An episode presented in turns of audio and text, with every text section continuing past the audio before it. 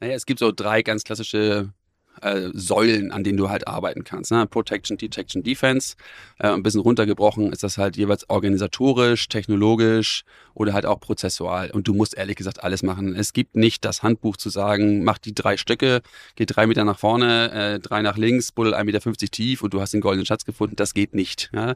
Es ist je nachdem, welche Branche du bist, welches Unternehmen du bist, wie äh, auch du grundsätzlich mit deinem im Business aufgestellt bist, musst du eigentlich dein eigenes äh, Security-Thema zusammenbauen, ne? Mit den Leuten, mit der Technik zusammen, mit Technologie zusammen. Und das ist nachher alles.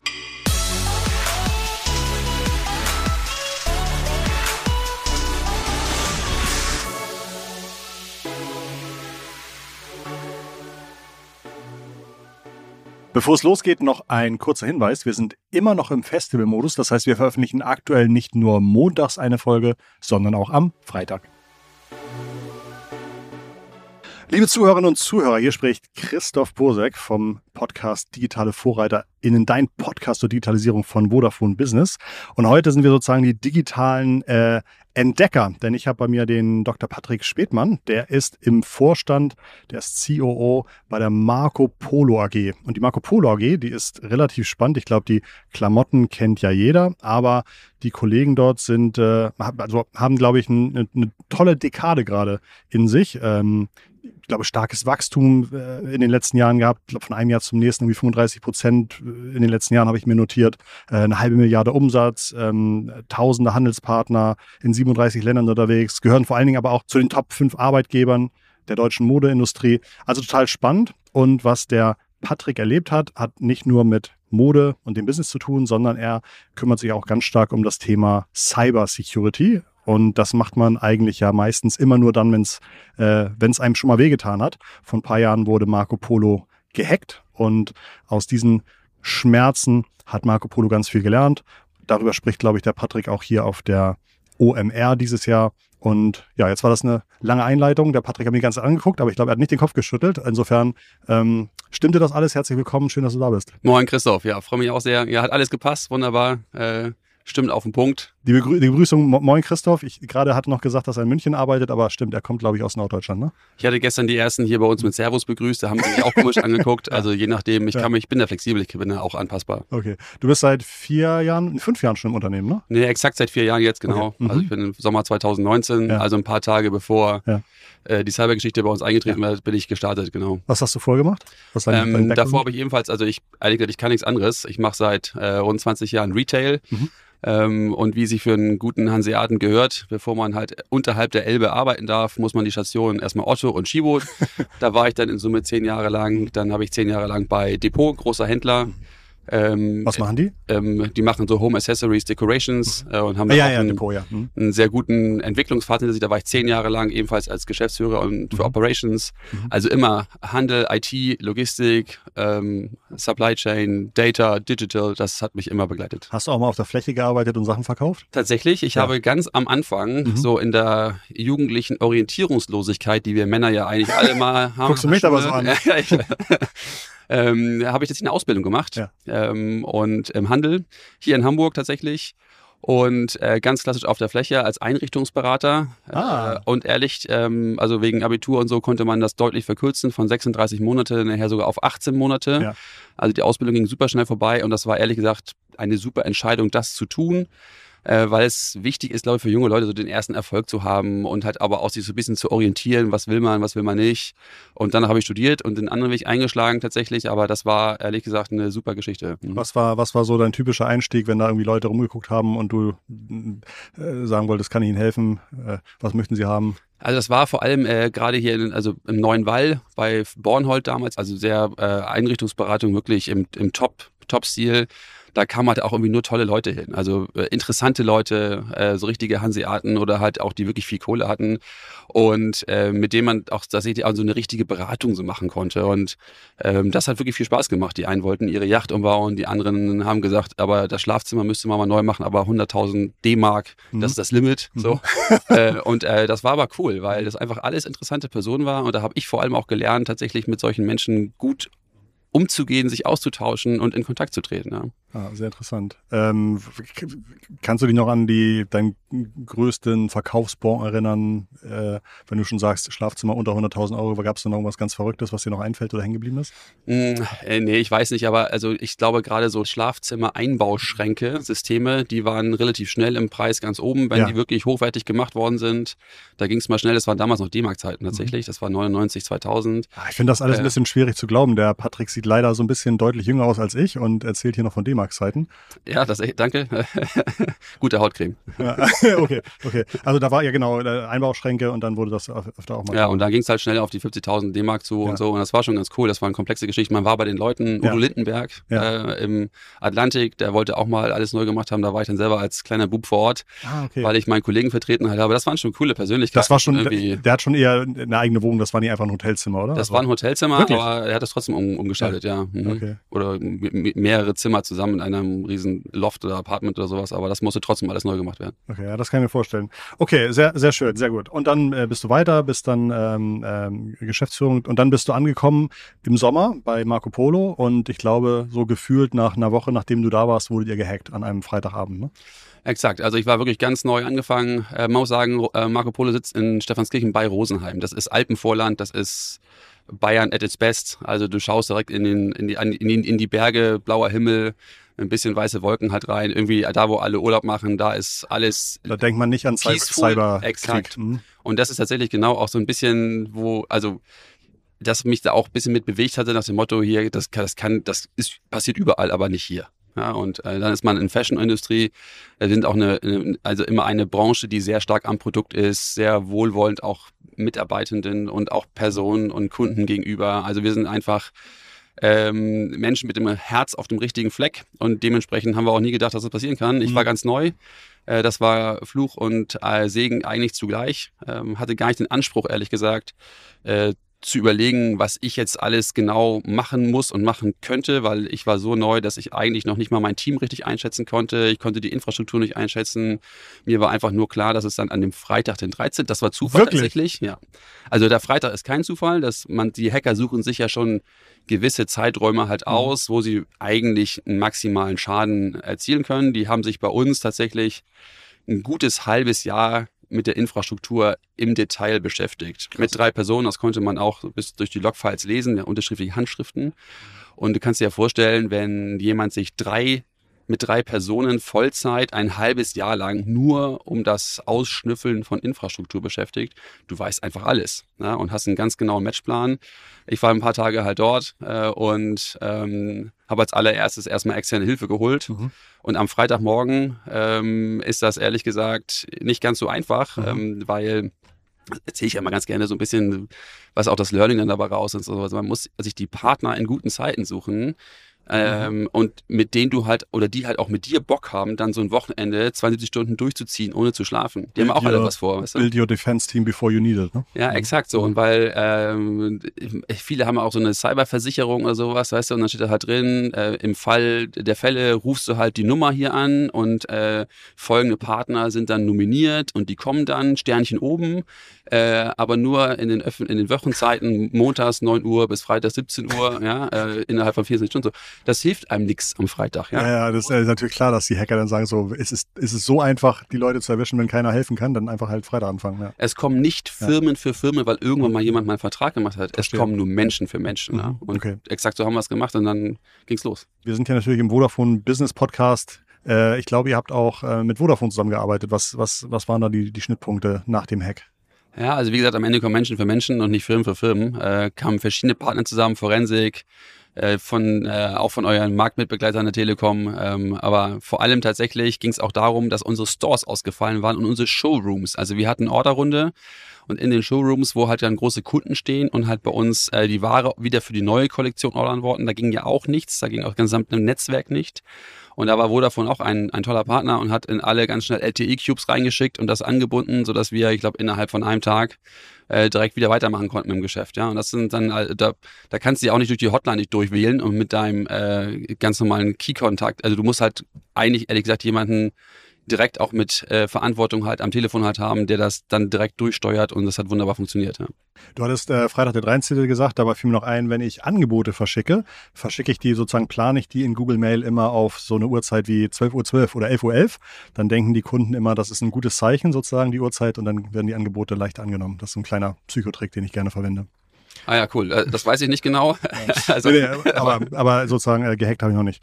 Äh, okay, und dann, äh, und dann ging es los. Ich glaube, das war dann, ihr wart über, glaube ich, fast zwei Wochen, hattet ihr richtig starke Probleme. Die Laster standen vor den Lagern.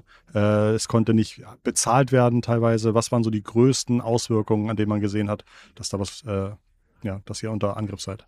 Ja, also, also an dem Freitagmorgen, als es losging, wie Freitag der dreizehnte Äh, und also muss dazu, ich muss einmal kurz ausholen, Christoph, mhm. weil ähm, das, das, das Schicksal schlug noch viel härter zu, als jetzt einfach nur die Verschlüsselung an sich. Wir hatten an dem Donnerstagabend davor Herbstfest in Rosenheim. Das ist das Oktoberfest, ja, das ist ja. die gleiche Nummer, nur im ja, Süden ja. Äh, und von der gesamten Company aus. Und als neuer, guter äh, Vorstand wollte ich mich natürlich auch sozial ja, ja. ordentlich einbringen ja. äh, und wir haben da halt ordentlich äh, bis morgens um vier Uhr halt auch ja. mit den Vertriebskollegen wie immer natürlich ja. dann auch Gas gegeben ja, ja. und ich, äh, der Freitag war ganz anders geplant. Und als es dann am Morgen, Freitagmorgen im Wecker klingelte und ja. äh, ich dann einfach nur sah, dass da irgendwie gefühlt sechzig, siebzig WhatsApp-Nachrichten sind und die halt so eine gewisse Chronologie hatten. Mhm. So die ersten sagen, ich kriege keine Mails, mhm. die anderen sagen so irgendwie, äh, ich krieg, die Server gehen hier mhm. alle runter und so weiter. Da war ich hellwach, dachte ich mir so, nee, das kann das nicht sein, Kaffee, ne? Doch nicht heute. Und das war Freitag der dreizehnte Mhm. Ja. Das war bei euch so eine klassische Verschlüsselungsgeschichte, ne? Das heißt, äh, ähm, so wie wir es vielleicht auch schon oder wie man es öfter liest, da gibt es Menschen, die äh, sind die ganze Zeit dabei und versuchen irgendwie, wie du schon selber sagst, teilweise über Monate herauszufinden, wie ist die I T organisiert, was sind die einzelnen Server, was sind die I P-Adressen, was sind vielleicht auch die Uhrzeiten, an denen was los ist. Habt ihr in diesen, weil du sagtest von Logfiles, habt ihr Indizien dafür, dass die Hackenden auch ähm, genau auf sowas geachtet haben, wie gestern war ein großes Fest, vielleicht machen wir dann an dem nächsten Tag, oder ist das rein, schätzt du, das reiner Zufall? Nee, das Fest, glaube ich, das war jetzt einfach wirklich Zufall. Mhm. Ähm, es, ist, glaub, es ist auch nichts Persönliches, muss man dazu mhm. sagen, äh, sondern das ist einfach ein Business. So mhm. muss man es auch verstehen. Mhm. Der Freitag ist kein Zufall, weil mhm. jeder weiß, am Freitag mhm. ist nur die halbe Mannschaft vor Ort, äh, dann ist, ne, man hat Schwierigkeiten, die Partner mhm. äh, direkt damals auch noch äh, an unseren Campus zu bekommen. Mhm. Ähm, das ist halt kein Zufall, und wir waren natürlich mitten in der wichtigsten Auslieferungssaison bei Marc O'Polo. Also ähm, im September tatsächlich geht die Winterware raus, die muss halt auch in einem sehr kurzen Zeitfenster zu den Partnern ausgeliefert werden. Umsatz ist wahrscheinlich auch Winter stärker als Sommer? Der Umsatz ist aktuell zu dem Zeitpunkt noch nicht so mhm. hoch, aber wir müssen halt ausliefern, um unseren Lieferverpflichtungen halt nachzukommen. Die Ware muss jetzt auf die Fläche zu unseren Kunden, und das ist kein Zufall. Die wussten natürlich ganz genau, dass wir jetzt richtig, richtig viele Stocks haben, die ah, ausgeliefert okay. werden müssen. Ja, ja, ja, verstehe. Und die Logistik lag, war ja auch lahm. Ja? Und, äh, das heißt, das, das hätte die Wahrscheinlichkeit erhöht, dass sie sagt, komm, dann zahlen wir den ganzen Mist exakt, und können also, endlich weitermachen. Genau, also die wissen ja sehr genau, äh, wie es bei uns halt intern aussah. Mhm. Ähm, die, die Logfiles haben ja ganz klar auch ein Bild gegeben, was, was, was was passiert ist da in den letzten Wochen und Monaten, was unsere Optionen sind, und am Ende, also auch wenn ich natürlich erstmal ein bisschen ärgerlich war äh, aufgrund der Gesamtsituation an dem Freitag, äh, ist relativ schnell, dass du halt auch in, also in ein ganz professionelles Setting halt reinkommen musst und die Optionen bewerten musst. Ne? Optionen, was machen unsere Backups, äh, kann ich überhaupt recovern, kann ich mit der aktuellen Domäne überhaupt wieder an den Start gehen, ähm, was sagen halt die ersten externen Unterstützer, ähm, ja, man muss halt auch mit dem Erpresser in Kontakt treten, das also war für mich auch Neuland, wir hatten aber einen Verhandlungsexperten uns mit dazugeholt an dem Freitagabend,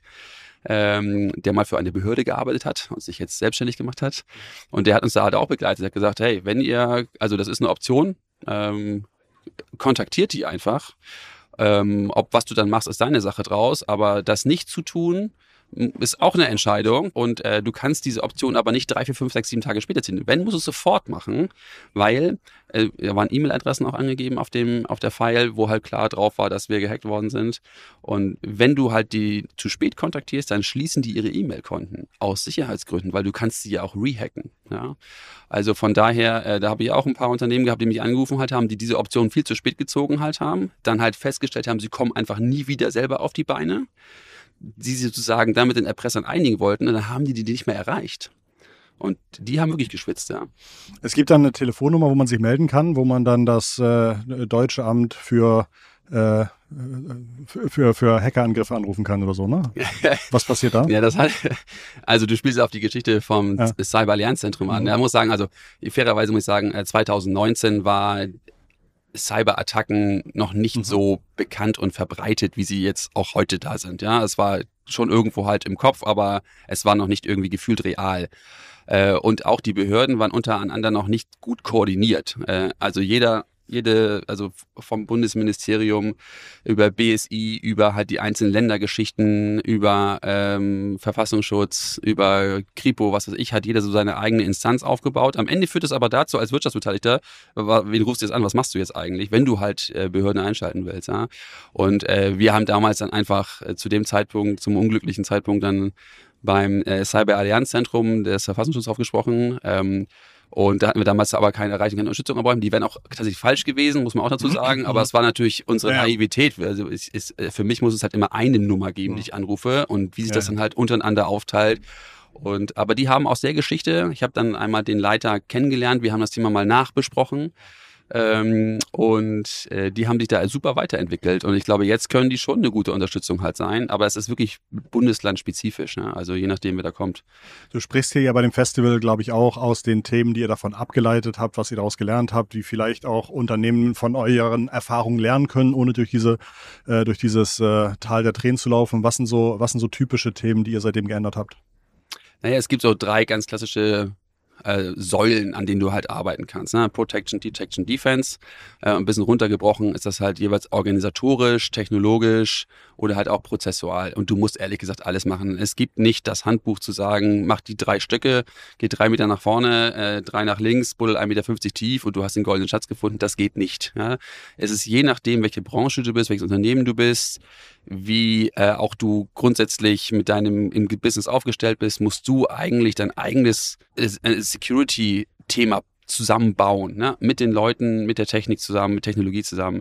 Und das ist nachher alles. Aber so, so ein paar Klassiker gibt es auf jeden Fall. Alle Eier in einen Korb. Nie, richtig, genau, exakt. Nee, aber das tatsächlich, ja, also pack nicht alle deine Applikationen in eine Domäne, unterteile deine Domäne in zwei, drei Domänen, Segmentation, Zoning und so weiter. Das ist eigentlich schon auch damals Standard gewesen, aber es war halt nicht vorhanden. Das ist, glaube ich, bei ganz vielen Mittelständlern nicht so. Mhm. Man denkt so, man hat nach außen hin eine Firewall, cool. Ja, die funktioniert in der Regel auch ganz gut.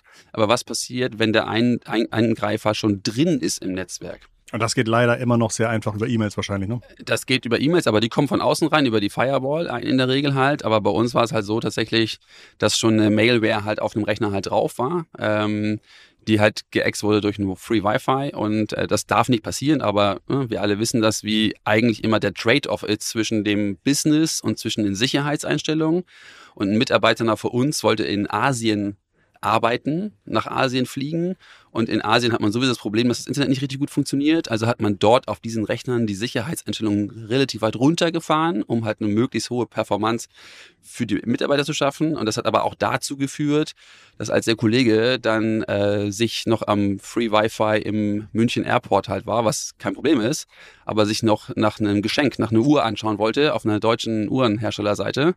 Und dann kam das Bild, das wollte er großklicken, wollte Doppelklick drauf machen und dann kam eine Meldung, die exakt aussah wie die original Google Chrome-Meldung, aber die war halt gefaked.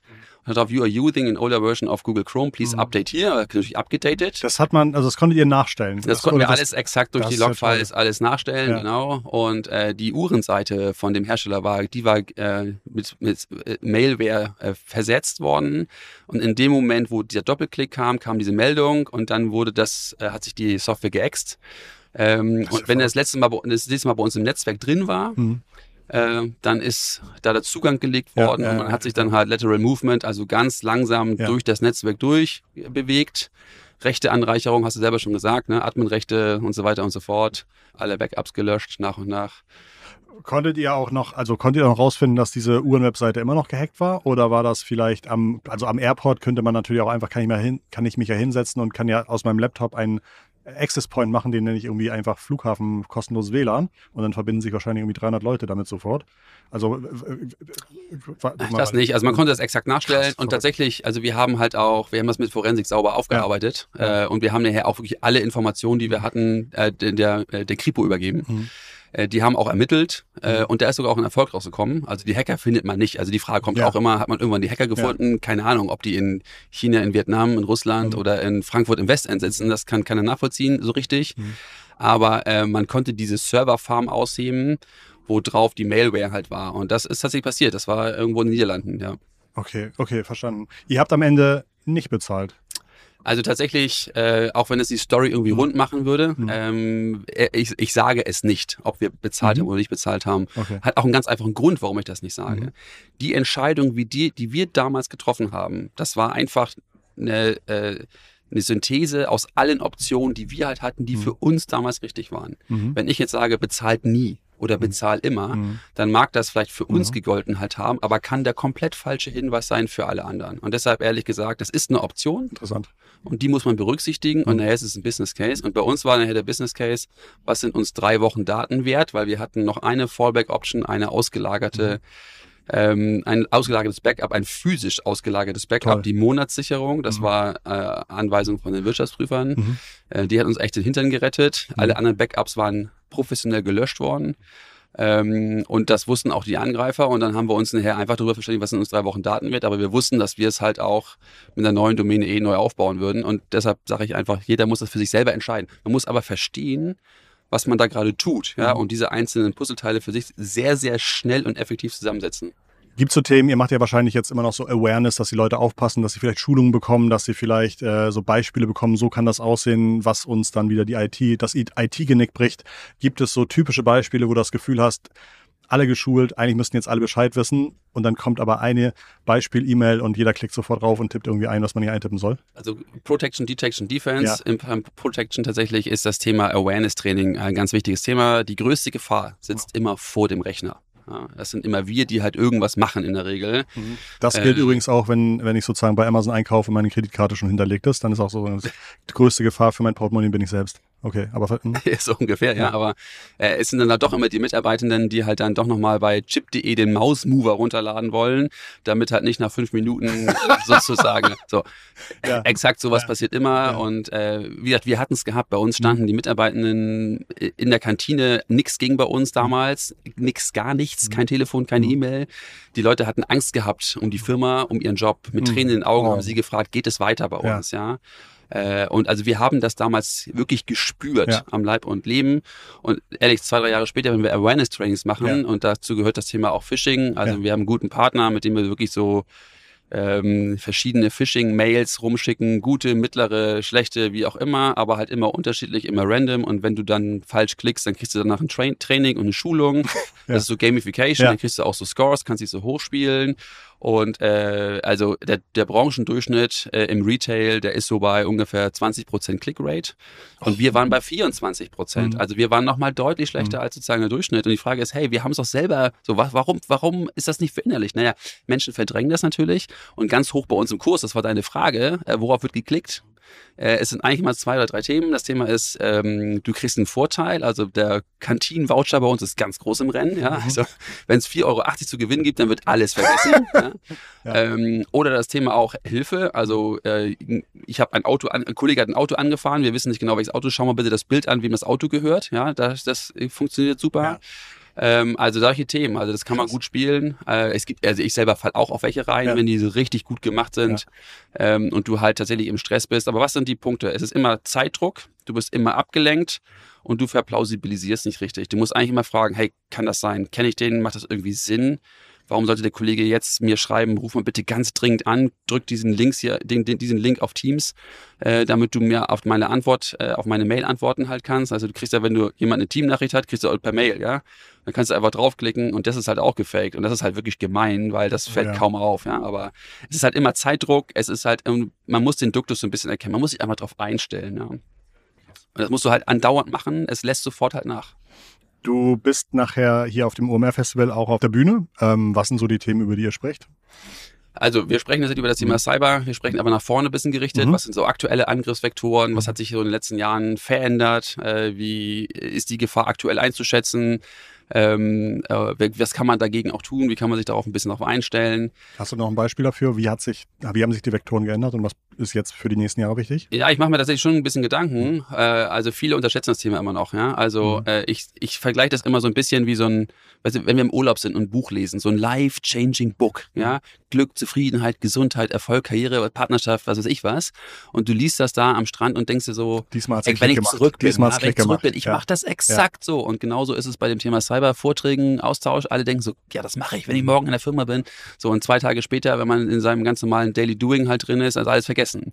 Und das, das stelle ich immer noch fest, gerade so ein bisschen im Mittelstand in Deutschland, äh, wo die Prioritäten immer andere sind und es keine eigene Abteilung oder sowas, sowas gibt, mhm. ähm, passiert das halt. Und aktuell, früher war das Thema bei uns Verschlüsselung, Erpressung. Ähm, schlimm genug, ja, entweder man zahlt oder man zahlt nicht oder man kommt selber auf die Beine, am Ende ist es immer teuer. Jetzt ist dazu äh, gekommen, dass das Thema Daten abgezogen wird. Äh, es gibt auch Triple äh, Extortion, dass sozusagen tatsächlich nicht nur die Daten abgezogen werden, es werden halt auch die E-Mail-Konten ausgelesen und äh, E-Mails an alle Partner und Geschäftspartner verschickt, sodass das dort auch dort ist. Und das äh, Quadruple Extortion heißt dann sozusagen, dass selbst die, wenn man dann dort vorhanden ist, ebenfalls noch Schaden anrichtet und damit das Erpressungs... Das ist natürlich die Worst-Case-Geschichte. Selber handlungsunfähig, Daten abgezogen, alle deine Geschäftspartner ebenfalls mit reingezogen in die Geschichte und gegeneinander ausgespielt. Und das passiert aktuell. Und das, ähm, also, und ich glaube, in so einer Lage kann man dann irgendwann nicht mehr Herr werden, wenn man nicht gut aufgestellt ist. Und da mache ich mir schon ein paar Gedanken. Ja. Okay, krass. Bekommt ihr inzwischen auch Support von den Behörden? Also die haben sich wirklich extrem gut weiterentwickelt. Ähm, ich hatte jetzt auch gerade mal vor einem halben Jahr die Gelegenheit, in dem Äh, beim Verfa- Bundesverfassungsschutz äh, ist jetzt die zentrale Stelle, wo diese ganzen Cyberthemen zusammenlaufen. Ja. Warum übrigens? Weil alle anderen Behörden ermitteln müssen, sobald sie wissen, er- Erkenntnis gelangt hat, haben, dass halt irgendwo ein Verbrechen passiert ist. Ja, äh, Hacken ist Verbrechen, deshalb müssen die ermitteln. Mhm. Das ist einem ja aber gar nicht immer recht, dass da irgendwelche Server vielleicht weggenommen werden oder halt Leute kommen, ja. die dir einfach ja, ja. Fragen stellen. Du hast, ja. äh, und äh, das, äh, der Verfassungsschutz, der muss nicht ermitteln. Mhm. Und dementsprechend ist es dort zusammengeführt worden und die haben da wirklich so einen Raum, wie man den so aus amerikanischen wow. Fernsehen kennt, total mit großen Bildschirmen, so langen Tischen und allem drum und dran. Das war wirklich cool. Und dort sagen Sie, hier sehen wir, hier sehen wir all die Hacks, die wir jetzt gerade nicht, nicht, nicht bekämpfen können. Genau, oder ja, aber na, also hier sind zwei Firmen, die sind gehackt worden. Das ist keine okay. Kritis, also keine kritische Infrastruktur, mhm. da muss nichts gemacht werden. Die wollen halt auch in Ruhe bleiben. Wir haben denen Hilfe angeboten. Ähm, hier haben wir zwei, da müssen wir mit unterstützen, da müssen wir was tun. Das kritische Infrastruktur, also das ist jetzt deutlich professioneller aufgezogen halt worden, aber im Endeffekt muss es jeder selber für sich entscheiden, ob er die Zeit hat, das zu diesem Zeitpunkt auch mit einzuschalten oder halt nicht. Zeit Verstehen. Ist im Moment der kritischste Faktor immer. Stark. Gibt es äh, irgendwelche weiteren öffentlichen Termine? Hast du ein Buch darüber geschrieben? Hast du ein YouTube-Video gemacht? Irgendwas, wo man nochmal nachgucken kann, falls man das Thema nochmal tiefer von dir hören möchte? Ähm, nee, es gab auch mal eine Z D F-Reportage, Geld Oha. her oder Daten weg, ja. äh, immer noch auf der Mediathek zu finden. Ich glaube, ein Klassiker, da läuft so ab und zu mal wieder, dann kriege ich auf LinkedIn irgendwelche Anfragen. Ah, witzig. Ja, äh, schmeiß ich äh, auf jeden Fall in die, in die, äh, in die Shownotes. Auch ganz cool gemacht, haben wir vor Ort gedreht ja. und so, um so diesen Eindruck zu bekommen. Mhm. Und äh, auch wirklich ein richtig guter Film, hat glaube ich auch einen Preis danach gewonnen, weil so alle... Glaubst Seiten, du, weißt du nicht, ne? Äh, doch, ich weiß das, ja. weil, ich, weil die haben dann verschiedene Seiten dazu ja. genommen. Also nicht nur uns als ja. äh, Wirtschaftsbeteiligten, der gehackt worden ja. ist. Die hatten auch einen Hacker dabei, ja. die hätten dann auch äh, einen Verfassungsschutz dabei, äh, auch andere Unternehmen dabei, die halt für Security, äh, Hardware und Software halt sorgen. Also das war schon ganz cool gemacht und war eigentlich eine ganz gute Geschichte, ja. Toll. Äh, danke dir fürs Teilen. Ich hoffe, dass ihr in Zukunft verschont bleibt. Ähm uns wird es wieder erwischen, wie jeden mhm. anderen auch. Das muss einfach klar sein. Es darf uns nur nie wieder so hart erwischen, wie es uns damals getroffen hat. Mhm. Krass. Ähm, wie oft macht ihr jetzt Offsite-Backups, die weggetragen werden? Also ganz lustig, wir haben uns natürlich bei dem ganzen Thema Backup äh, wirklich klassisch ganz anders aufgestellt, geteilte Tr- Domänen und so weiter und so fort. Aber das Team äh, aus der Netzwerkinfrastruktur ist immer noch so gebrandmarkt davon, dass sie tatsächlich immer noch physisch abends das Backup auslagern. Ah, super. Ja. Also, ich also meine, das, da hat es tatsächlich natürlich total Klick gemacht und ja. das, das wollen die auch nie wieder auf sich sitzen lassen. Aber, ja. Ja. aber also, ist ja auch total sinnvoll, kann ja, kann ja auch sein, dass das Haus abbrennt und so weiter. Insofern ist es ja wirklich keine schlechte Idee, zu sagen, man bringt auch nochmal so einen Datenträger irgendwo anders hin regelmäßig. Toll. Dafür hast du die Backups gespiegelt, ja, aber ja, grundsätzlich, okay. Also hilft alles nichts, ja, wenn du halt beide äh, ja, das stimmt. Einheiten, eine Domäne halt hast. Das ja. stimmt, ja, das stimmt. Perfekt. Ich danke dir fürs Teilen. Ähm, ihr findet den Patrick sicherlich auf LinkedIn. Ihr findet die Links zum LinkedIn von Patrick bei uns in den Shownotes. Ihr findet auch noch einen Link zu, dem, zu der Doku in den Shownotes. Ich danke fürs Zuhören. Wir hören uns äh, jetzt aktuell zweimal die Woche mit tollen Folgen von spannenden Menschen hier vom Festival. Und ich würde sagen, habt noch ein schönes Festival, Patrick. Christoph, vielen Dank. Ähm, und euch zu Hause wünsche ich eine fantastische Zeit. Bis zur nächsten Folge. Bye, bye. Danke, ciao, ciao.